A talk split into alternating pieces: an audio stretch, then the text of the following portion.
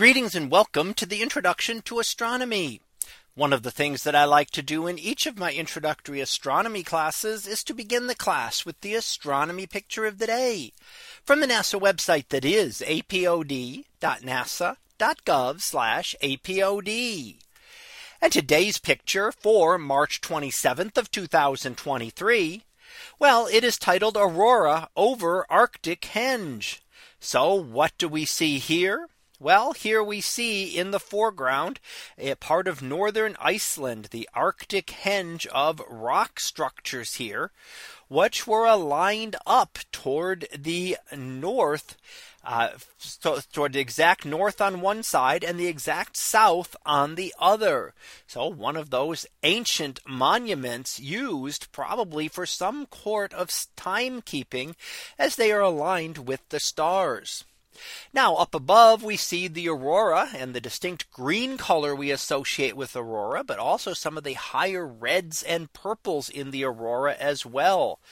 Now aurora can have many different colors depending on exactly where in the atmosphere it is occurring. The green is the most prominent and still in very high in the atmosphere, but is caused by oxygen atoms that are excited by those particles from the sun. Now the other colors are caused either by oxygen atoms higher up or some caused by nitrogen atoms. And these are all very high up in Earth's atmosphere, and it's just a glow of the atmosphere caused by those charged particles from the sun that strike it and then follow along the magnetic field lines until those field lines cross into Earth's atmosphere. And at that point they excite atoms when they strike them and give off the very distinct glows that we see.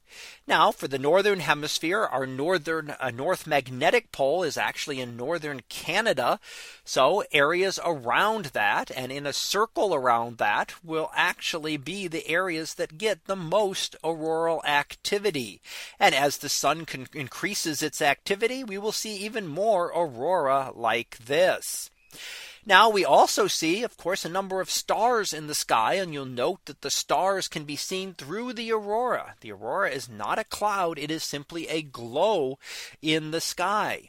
Now let's go ahead and label some of these, and you can actually see various things. Polaris is the relatively bright star up at the top, and we can see a number of the constellations there, including Ursa Major just above the arch here, and a number of others. Leo right within the arch, right outside the arch, I should say, to the left.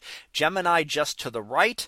Hydra within it, and Orion off just above the horizon there out to the right hand side within the aurora. Now you can also take a look by taking the annotations off and see if you can still recognize some of those constellations. Some things like the belt of Orion will stand out, as will the Big Dipper. But when you have a nice clear sight and can see this many stars, it can make it very difficult to pick out the individual constellations. And so the labeling like this actually helps you be better able to identify these objects. So that was our picture of the day for March 27th of 2023.